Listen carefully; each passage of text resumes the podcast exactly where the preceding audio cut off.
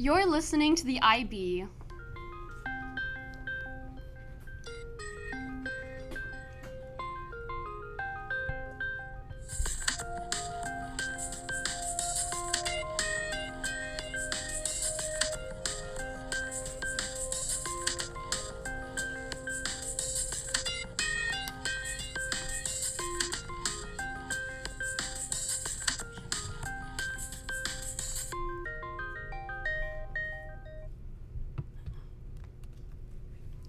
You're listening to the I B. Welcome back, everyone. I am your host, Alexis Alvarado. Our introductory music was produced by the lovely Emily McBride, who is also a writer for the I B. We will be featuring this music between segments now, so please enjoy. This month's theme is the L G B T Q community. We have an interesting lineup for you all today. We will be interviewing Erik Gonzalez, a Ro, about his experience as a member of this community. We will also be featuring a new tag team debate style today, centered on L G B T Q rights. Aaron Tawil and Pedro Ordoñez will be defending the liberal side, while Alejandro Escobedo and Eduardo Rivas will be defending the conservative point of view. Sunidhi Jain will be filling in for Valeria Garcia today about Trump's talks with Kim Jong-un in Vietnam. Mayra Gutierrez will be enlightening us about the global AIDS ec- epidemic that plagues the L G B T Q community. Find out the correlation between climate change, space, and Jeff Bezos with Jeff Jofred Gonzalez. And hear about the horror of the Russian state L G B T Q conversion camps with Fernanda Sosa. Now, without further ado, let's begin with Sunidhi.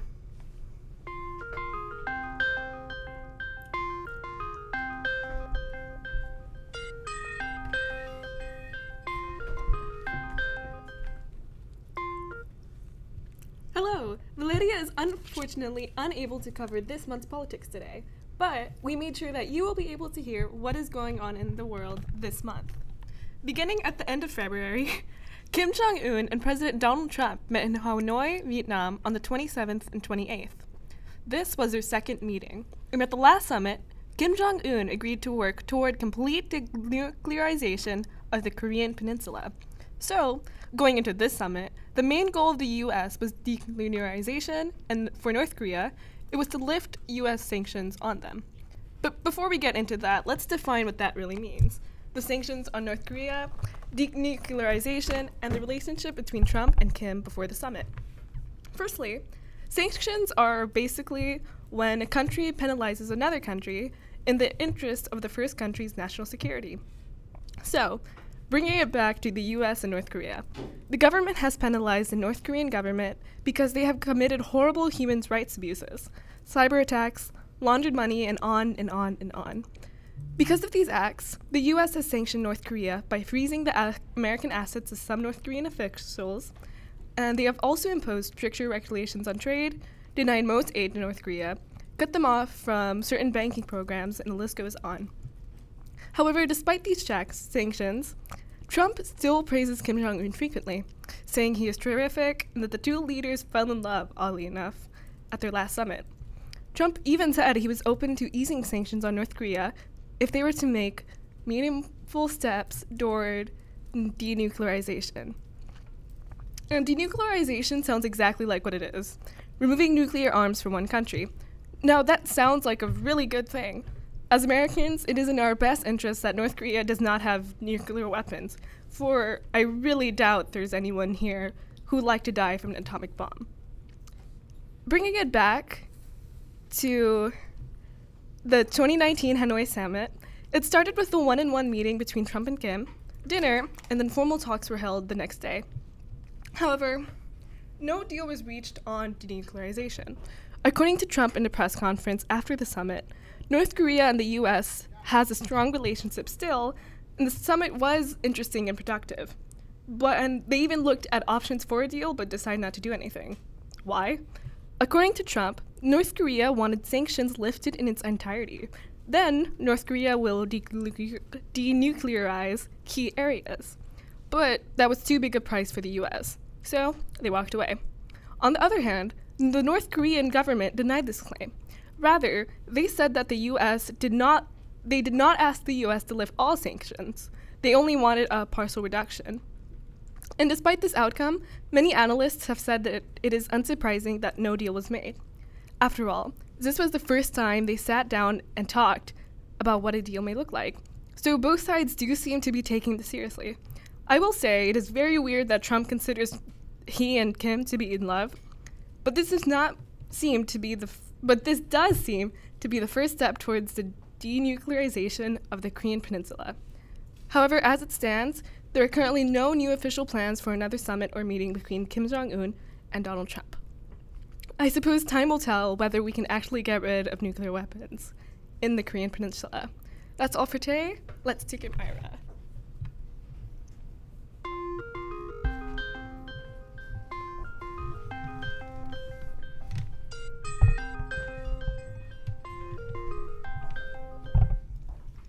Hey, it's Mayra, here to inform you all with The Buzz, in relation to this month's theme, of course. A specific time in history in which the L G B T Q plus community was targeted and faced the most discrimination and stigmas by the entire world was during the H I V and AIDS global epidemic that began in the eighties. In fact, a well-known singer that died as a cause of AIDS was Freddie Mercury, who was a rock icon and the frontman of Queen, a band that is also known among us, now mostly commonly because of the movie Bohemian Rhapsody. According to H I V dot org, the human immunodeficiency virus was first observed when a young, white, healthy, gay man suffered from a rare lung infection. Its cause and symptoms puzzling immunologists and the U S Center for Disease Control. See, while H I V, being a virus, destroys important cells that fight disease and infection and weakens the immune system, it makes a person more prone to an infection, AIDS, or stage three H I V. It is a variety of symptoms uh, observed after contracting H I V, making AIDS more like an unfortunate condition. Since then, there were multiple reports of this increasing morbidity rate that was first seen in Los Angeles.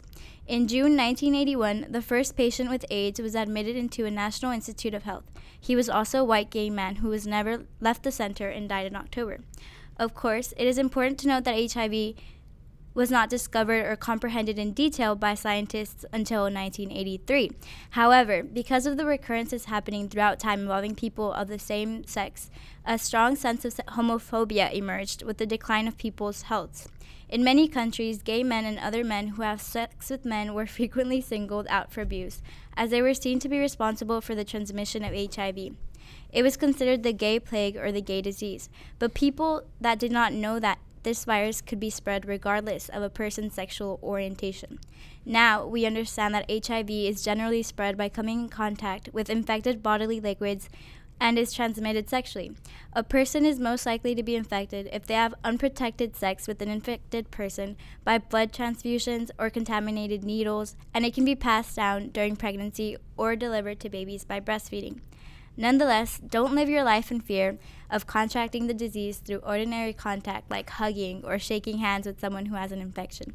H I V doesn't survive outside the body, so it's not in the air you breathe or water that you intake, and certainly not in insect bites. Till next time, take care, and thank you next.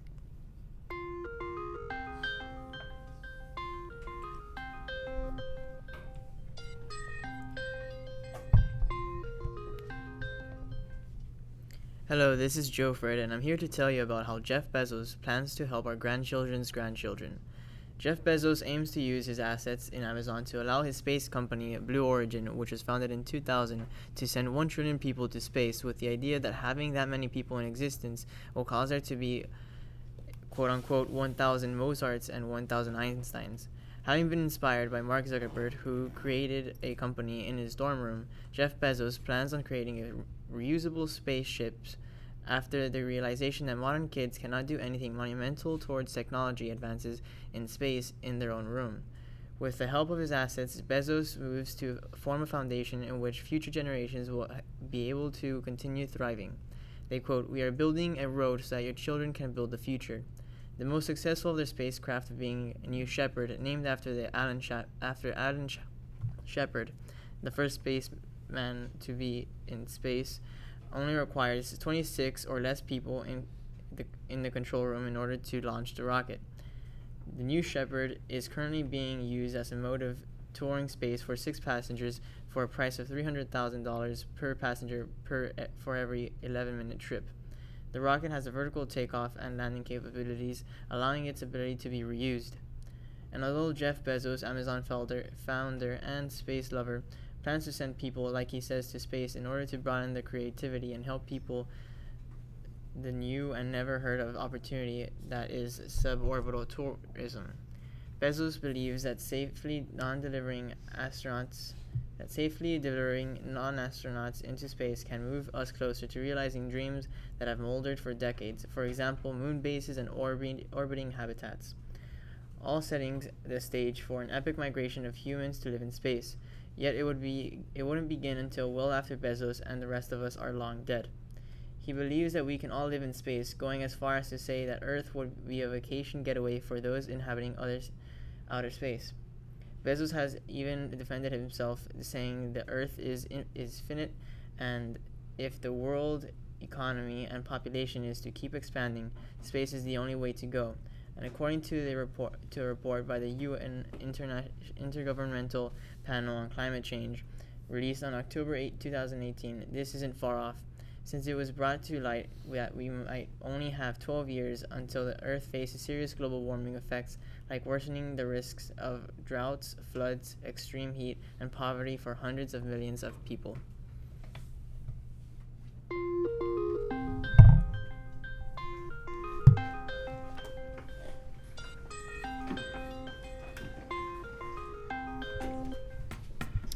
Hello there, everyone. This is Sosa speaking, and today, in celebration of the L G B T Q plus community, I'd like to bring to your attention uh, to a practice that has been affecting members of this community for a really long time, and that still affects mostly the younger counterparts of today's community. And this concept, this topic we're going to talk about, is conversion therapy. Conversion therapy is the practice of using psychological-based treatments to change an individual's sexual orientation from homosexual to heterosexual. This type of therapy has been in use for a long time and has a long history of treatments used in an attempt to convert people, starting in the mid-twentieth century. Such treatments uh, used throughout history are chemical castration, lobotomy, uh, psychoanalysis, sterilization, and aversion therapy. A well-known case of chemical castration was Alan Turing's, uh, widely known as the father of computer science and mathematician, where he decided to go through a reduction in his sexual drive instead of getting imprisoned.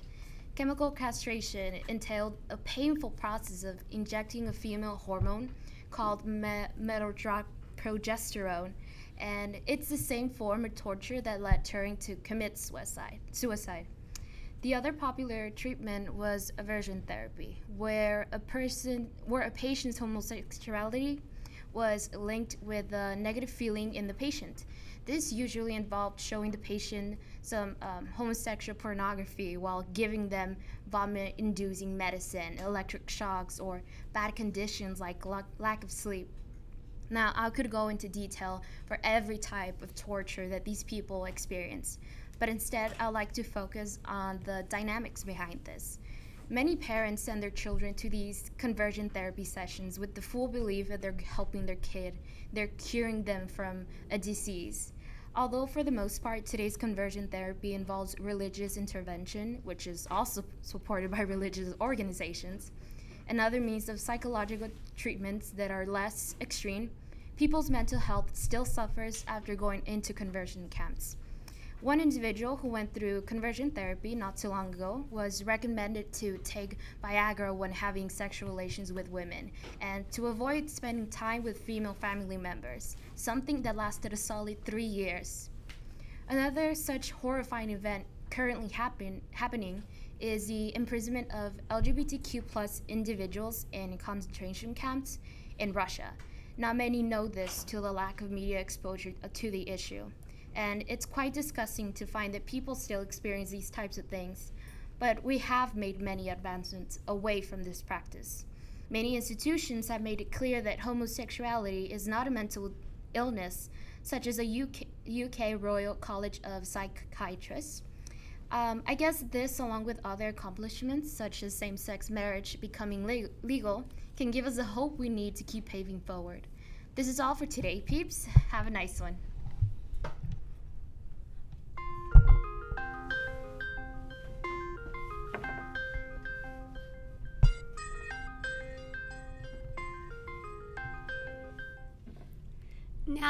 Sorry. Now we will be moving on to the interview portion of this podcast. So with us here today, we have Erik Gonzalez, a row, and thank you, Erik, for coming to join us today. So can you introduce yourself to us? Um, my name is Erik. I'm seventeen years old, and uh, I love art, and it's my passion, and that's what I'm planning on studying in college. Awesome. What college are you planning on attending? Uh, I'm going to be attending uh, the George Washington University in D C, so I'm very excited. That's amazing. Thank you, Erik. So can you tell us a little bit about how you became a part of the L G B T Q plus community? Well, um, I can answer that question in two ways. I've always known that uh, I was uh, queer, in a sense. When I was younger, I was actually bisexual, but sometime within my elementary years and middle school, I eventually realized that I was just gay. And it wasn't until uh, high school, meeting my uh, group of friends, um, they're all members of the L G B T community, and that's when I finally immersed myself in L G B T culture and the community, and especially because gay culture is uh, it's it's a very um, mainstream uh, phenomena, and growing up it wasn't like that. I didn't really know anyone that was gay or bi or trans, and it wasn't until especially uh, you know gay marriage that set a precedent for uh, you know gay recognition in our country, and also uh, the show RuPaul's Drag Race, which definitely immersed, uh, you know, mainstream culture into drag. And it was around that time in high school when I fully uh, became part of the L G B T community, in a sense. So how has being a part of this community shaped your life? Uh, I think definitely the L G B T community affected me, or join, uh, being a part of the L G B T community affected me so much because it made me comfortable with who I was. I was never in denial about being gay before, but especially with a lot of the rhetoric that you have to hear within the gay community about self-love and perseverance and really not caring about what other people, uh, you know, homophobic people have to say, I think that I've really, that's been really ingrained into me and my life, and I just want to continue living my life, not caring about what other people have to say. Would you like to say, share some memories about your journey with us? Um, some memories. Uh, well, I could tell y'all um, my coming out story. So uh, I actually didn't come out to my parents. Uh, they went through my iPad and found uh, messages between me and my friends about me being gay, and it was kind of embarrassing, and my I uh, my mom picked me up from middle school one day, and I got in the car, and she was like, Erik, your uh, father and I went through your iPad, and we saw some messages, and we know that you're gay, but we love you regardless, and you are always my son. So I started crying just because I didn't want my mom to know I was gay at the time, but I'm glad that it happened that way because it was kind of like... like a needle prick, like it wasn't, you know, it was fast, you know, I didn't have to continue agonizing over, oh my God, will my parents accept me or not? So it was for the best that my parents found out that way. That's really inspiring to hear about. So can you share with us about how you do drag and how that's shaped yes. what you do now? So um, I first got into drag actually from uh, RuPaul's Drag Race. And uh, when I started watching it, I was obsessed, and then I finished uh, uh, all of, all of the seasons. And eventually, I wanted to start experimenting with makeup on my own. So I bought makeup. I bought actually Halloween makeup, and I used Halloween as a scapegoat to uh, use makeup. And then I would just dabble uh, with it around my sophomore year. But uh, when junior year came, I finally began to do actual makeup looks. And although they weren't uh, the greatest aesthetically, they eventually uh, evolved into what I do now. And uh, now I I have an open uh, uh, drag slash art Instagram account at Erica dot art, and that's E R Y K A H dot A R T. And I like to do really um, not normal looks. I like to edit them a lot and give them an aesthetic and give them a, uh, I just I like doing very conceptual art. And um, I've already done th- uh, two shows, and actually I'm about to do my third show, which is on Saturday, and I'm very excited, and I I love what I do. I think it's very fun, and it's it's also an extension of my um, artistic creativity. So I know that you already elaborated on your response to all of the hatred and negativity mm-hmm. towards the members of the L G B T community, but do you want to talk about that a little bit more, about how maybe you've experienced it?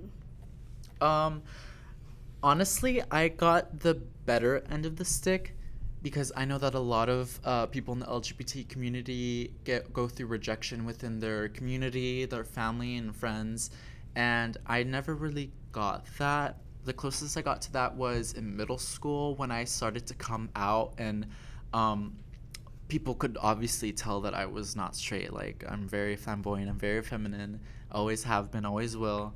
And, uh, you know, I would get made fun of occasionally or called names. And at the time, like, people would call me gay or, or fag, and it would offend me. But then I eventually realized, what's wrong with that? That's what I am. Like, I'm a fag. Like, it's okay. And um, and really in my high school experience, uh, I haven't faced any discrimination. But although I haven't faced any discrimination, I can still tell that people treat me differently because I am gay. So thank you for that. That's truly inspirational. You're a really strong individual. So thank you. It's glad to hear that you've overcome all of this. What was your inspiration with coming up with your club, the Gender and Sexuality Alliance Club, that's here at I B? So I really wanted to do G S A as my cast project for my senior year, because I felt that there wasn't really any, especially McAllen I S D, there isn't really a lot of, uh, I noticed that there wasn't any G S As at the homeschool as far as I knew, so I wanted to take matters into my own hand and create G S A at Lamar Academy. And Uh, although I'm very happy with uh, the group that I've made, our efforts or what I've wanted to do has been kind of limited, especially because of the Catholic traditional culture in the Valley. We honestly don't get that many kids who are willing to say, hey, I'm gay or L G B T and uh, I want to participate in your club. And I, I feel that there uh, could be more potential for growth, but a lot of people are scared, and that's honestly okay, because I don't want, you know, my club to be the reason why someone gets outed and uh, someone gets disowned by their family. So what is your advice to these students that are maybe questioning or scared to come out? What kind of advice from your personal experience can you give to them? Honestly, you have to judge your own situation as best as you can and make a decision based off of that, because if you're in a position where um, there is a lot of homophobia in your family or friends, uh, it may not be the safest option to come out. And I know that it sucks and it's frustrating and degrading, but you know, there there's only so much that you can do with what you have. And once you are finally in a position where you're able to come out and still thrive as a gay person, uh, you you just have to, you know, make judgment judgment on that. But regardless uh, of what other people think, I think it's important for all closeted L G B T people to know that you are who you are, and that's okay. And there, even though there's homophobia in this world, that's their problem, not yours. Thank you so much, Eric. That concludes our interview. Thank you for being so inspirational. And of course. Okay, thank you for so having me. Thank you. So now we will be moving on to the debate portion.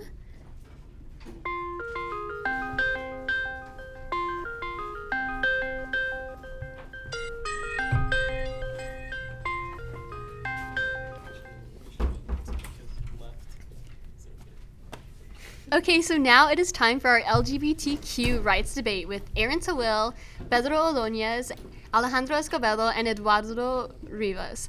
And although it seems unfair that it has to come to this, that we must debate about the rights of human beings, there is still prejudice against the L G B T Q community, and we will be featuring that today with our debate on our podcast.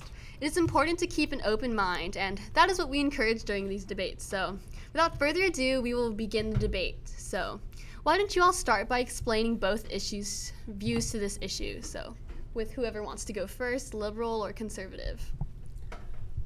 All right, so I, I feel like the first thing that we need to under, that we need to establish is what exactly we're, are we going to be arguing here, debating here? What what what exactly is the controversy between our two opinions? What what it, what is the specific topic of the debate that we're going to be covering? Well, there are multiple um, options that we can talk about. I mean, we can uh, for we can discuss on the decision on making gay marriage legal, or we can talk about on how we should treat um, people that consider to be um, calling themselves female when they're biologically male, or we could talk about the issue in Colorado. I don't know if you know, but there was a Christian baker that denied um, making a wedding cake for a gay couple because of um, of their uh, religious beliefs. So there are many different options, but I would like to talk about uh, maybe the the Christian baker, if you would like. Okay, we can. Yeah, sure. We can start with the debate about the baker you said in Colorado. Yes. So, um, for those of you who don't know about this, I know a little bit about this specific this specific issue, but basically, Eddie said it really well. Uh, a baker in Colorado d- didn't make a wedding cake for a, uh, a gay couple right. in uh, for their wedding, and the, the the issue here is on one side, uh, the the baker's religion was the reason why he didn't want to make the cake for the couple, uh, and then the on the other side you have a gay couple that's trying to get married and trying to buy a cake. Mm-hmm. Uh, and they're denied the right to a wedding cake because of their sexuality. So do you want to start or do you want? Yes. All right. All right, so I want first off to say that um, I do believe that um, the business had the right to um, to deny that gay, gay couples, not because that they are gay They're gay couples specifically, but they businesses have a right to deny people of their service by any by any um, any reasons. Um, I believe that um, if they were denied, um, that the economy would respond in saying that, hey, this bakery is not very good, and if, as you may see, they've faced lots of backlash for for this. And um, however, if you see, have you if you've seen the stats for the bakery right now. Um, they're still they're still in business, and um, yeah. So I believe that the economy would have responded. Okay, so basically, basically, if I let me just make sure I understand this correctly, a business has the right to deny their good or service whenever they want. Yes, correct. Whenever they okay. The last time I heard that is. Back when there was racial segregation and a restaurant was allowed to not serve a black person because they was, didn't want to. That's only in the Civil Rights Act. It did not cover gay marriage. Okay, so let me get this straight. We're not going to serve someone a wedding cake. The reasoning behind that is because they're gay. Because of their sexual. Because of their sexuality. That that is that what we're saying? Just yes or no, like yeah. Well, I have another question for you. So, say, so say you were a gay baker, right? And some, somebody, some bigot came into your shop and asked you to make a cake that said, uh, you know, some homophobic message, right? Just extremely crude. Would you agree to make it? So the, you want to answer this, Pedro? Yeah. So right here, you're deni- you're denying to bake it because of the homophobic slur, not because he of who he is. Wait. Okay, I think what Pedro's trying to yeah. say here is that the the reason why you would be able to do that is because why would you're gonna why would someone want to make a cake that says something mean on it? Why would you? Why, like, that's like writing a, making a cake and putting "I hate you" on it. Like, like would why would it, why would any baker in their right mind make a cake that says that? Like, it's supposed to be like, what what do you think of a cake? What do you think of? Like, it's supposed to bring you joy. It's supposed to taste good. But now we're gonna put "I hate you." You're you're a home of like like what? What what what are we? Where? How low are we getting, guys? Like, what's going on here? Well, I think there's some things we need to clarify about this case with the Christian baker. First of all, he had no objection to selling a cake to the couple, but the couple insisted on having, I think, uh, wet a cake topper with uh, a man and another man at the very top of it. So he he wasn't refusing service to them. Like, he wasn't refusing to bake a cake for them because they were gay. He was refusing to add an element to the cake that went against his religious beliefs. I mean, just change the idea of uh, two gay couples with two black people. Would that be acceptable? And, like, that's why the whole civil rights movement was created. So, like, restaurants and businesses won't deny the service to someone based on who they are. And that's what we're trying to find out here. Would it be acceptable for them to deny the service just because they're... Sorry. So another question that um, a lot of people might have is, does society have the right to discriminate against these people? You know, I think we can all agree that we're human beings, so why do you think we should have this prejudice against these people? Like, what is your belief about the L G B T commu- community that gives you the right to actually belittle them? Okay, well, first of all, if you're talking about um, terms of gay marriage, um, I do believe that gay marriage should be should be in place in the United States. I actually have a more libertarian view of uh, gay marriage here.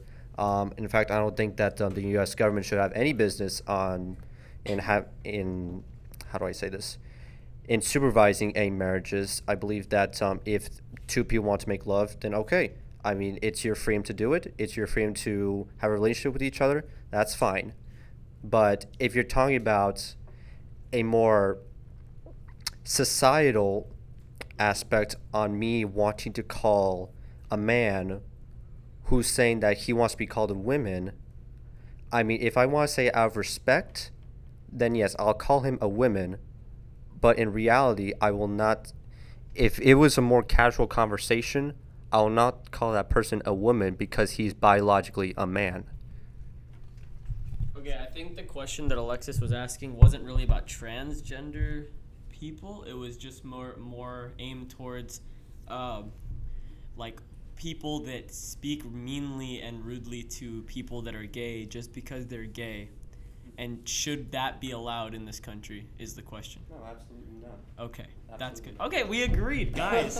Congratulations. We agreed on I mean, something. There's, Does there's everyone still, agree with it? It's I great mean, to be a good person. I mean, there's still people, and why should we discriminate somebody based on their opinions and based on how they want to see themselves? Okay. Okay, so let's go back to what you said about, you know, calling a person what they want to be called. So do you guys have a response? So... I understand the point they're trying to make about you calling them uh, the gender they want to be called.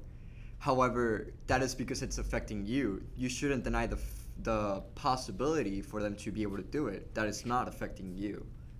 You calling them by the other gender that they say they are is affecting you.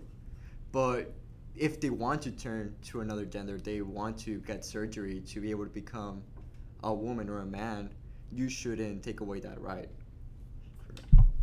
But if you look at their biological structure that they are right now, so like, for example, if a male um, just got surgery and to become a female, he, that person is still technically a male. I mean, he still has a Y chromosome. He still has sperm cells. So it's still appropriate to say that he is considered a man still. I think that we have to look at it as the brain controlling the body, because that's what it ultimately is. And if the brain decides, and the brain is different gender, or it chooses to be a different gender, it cannot control its whole body, but it can choose to see itself as a different gender. Okay, so I'm not going to lie. Eddie makes a good point when it comes to biological structures, when it comes to transgender people. But the question that I have to pose here is, why do you care? Like, w- are you really getting hurt by some, like, let's say there's a there's a guy out there.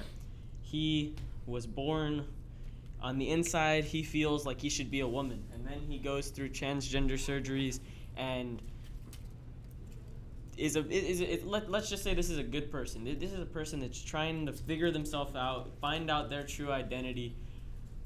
Would it really be the worst thing in the world to call him a girl? Like, would that be so bad? Like, I mean, if I, I'm going to say I have courtesy. If I was going to say I have courtesy and if ha- we're having a formal conversation as a friend, then yeah, I will call him a girl. But if it was um, if it was a stranger, then if I thought, okay, if let's say, for example, a man was walking around and he calls himself a woman, but I didn't know that he was a woman. And I call him, hey, um, hey, uh, man. And then he says, no, I'm not a man. I'm a woman. It's not my fault that I didn't know about it. I mean, he's still technically dressed as a man, and we cannot be able to perceive him based on his own thoughts. So it's not so, – sorry. No, no, finish, finish. So it's not my – I wouldn't say it is my fault to say – it is not my fault for not understanding his own thoughts, because we do not understand what we are all thinking right now. But if it, if it was out of courtesy, then again, yes, I would I would call a man a woman. Okay, so I believe that you're saying around two things here. So just to clarify, he's saying that he if he makes a mistake about calling somebody um like a gender that is not theirs, then it's not his fault. So are you saying that y- if you did know, would you? I mean, if it was uh, my best friend, then yes.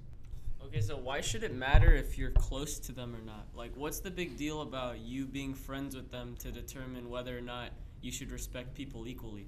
Like, why should you treat someone that you know different than what you treat s- the way you treat someone that you don't know? Like, what's wh- why... Why would you, out of courtesy, call a man a woman if they are your friend, but then not do it if they're not your friend? Like, shouldn't being courteous is doesn't mean be courteous to your friend. It means be courteous. Like, what's the, like, why sh- why should there be a difference between people you know or people you don't know? Right. So, I think. So I think it's important to realize. Uh, so the Anderson School at U C L A uh, School of Law found that there's a forty-one percent suicide rate among trans among people in the transgender community, and that uh, is even after, you know, gender surgery or sex change surgery. And so I think and so sometimes people will attribute that to abuse uh, and bullying and harassment, uh, but we don't see those same suicide rates among other groups of uh, traditionally, I guess, harassed communities, right? So we don't see a forty percent, forty-one percent suicide rate among uh, other members of the L G B T Q community or among um, bullied high school students. And so I think that statistic shows a worrying, it is worrying, and maybe forces us to question what may be leading to that, because that suicide rate occurs even after, uh, even after gender surgery, and is regardless of bullying and external factors. So I think in that respect, it makes us question, you know, what might be the underlying cause. That didn't answer my question at all. I asked, why should you respect people that you know differently than you don't know them? I think I want to go back to what he said about the suicide attempts. Uh, because I was looking at the study, and if you see the normal suicide, uh, male suicide rates are forty-one percent, and for them to just be five percent higher for transgender people doesn't really take what's actually happening, and that's more of a question between our society and what's really affecting us in order to kill ourselves than what than uh, being a transgender issue.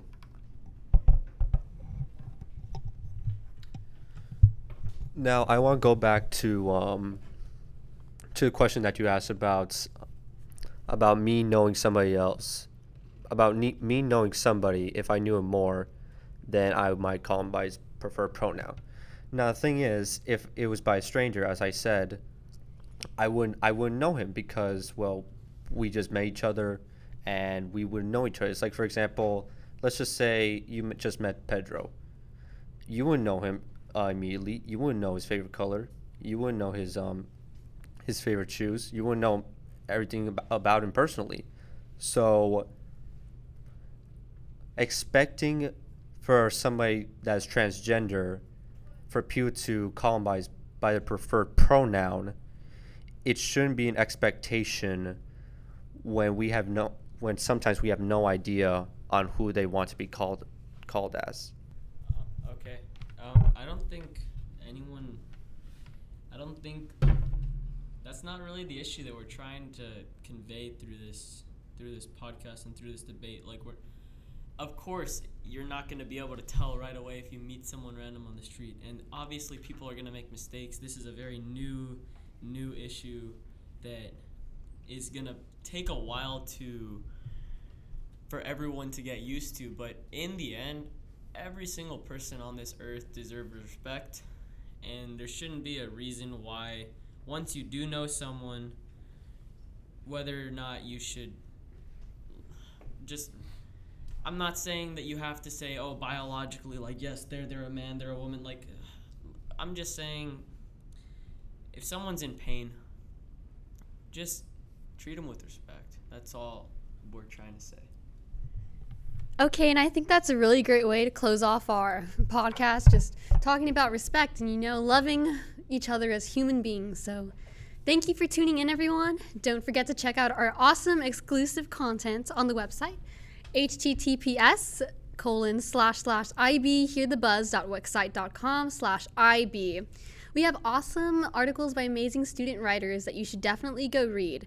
Some of our newest additions to our article segment of our website this month are the following. What does L G B T Q stand for? By Jennifer Duarte. Transgender and other sexuality gender-based crimes. And the history of the L G B T Q and leaders by Denise Dampkin. The recent sexual abuse scandals by the Catholic Church. Craft R. Kelly by Mayra Gutierrez, Title nine's impact on the L G B T Q students and employees by Emily McBride, a Japanese court battle over marriage equality by William Greer, and Carla Garduño's informational and inspirational volunteer experiences, and also an article about L G B T Q public fi- figures. And Jose Reina is bringing in an article about the N F L draft combine for all of you guys that love sports, and also Climate Change Controversy by Alexandra Cavazos. So also, Alex Escobedo would like to add in something. Uh, I just wanted to add quickly, uh, so that forty-one percent statistic, I think you got it from a P D F from the Williams Institute. So this is verbatim, and so I think this is why we need to be careful with our statistics. It says suicide attempts among trans men, forty-six percent, and trans women were slightly higher than the full sample, forty-one percent. The full sample, forty-one percent, is of transgender people. And so I think you were comparing it to the male suicide rate. Yeah. Okay, cool. Just to continue, um, we have some personal experience stories with the L G B T Q community, such as Emily McBride and William Greer's experiences at the McAllen and Boston Pride Festival, and also an interview with Juan Silva and his family members about his experience with this community. So you can access our website in numerous ways. We have Q R codes you can scan on some of our flyers around school. Plus, the link is located on our Instagram page at I B Podcast. Hiking Club is also meeting, so if you want service or activity casts, go for it. Go be healthy. So until next time, thank you for hearing the buzz.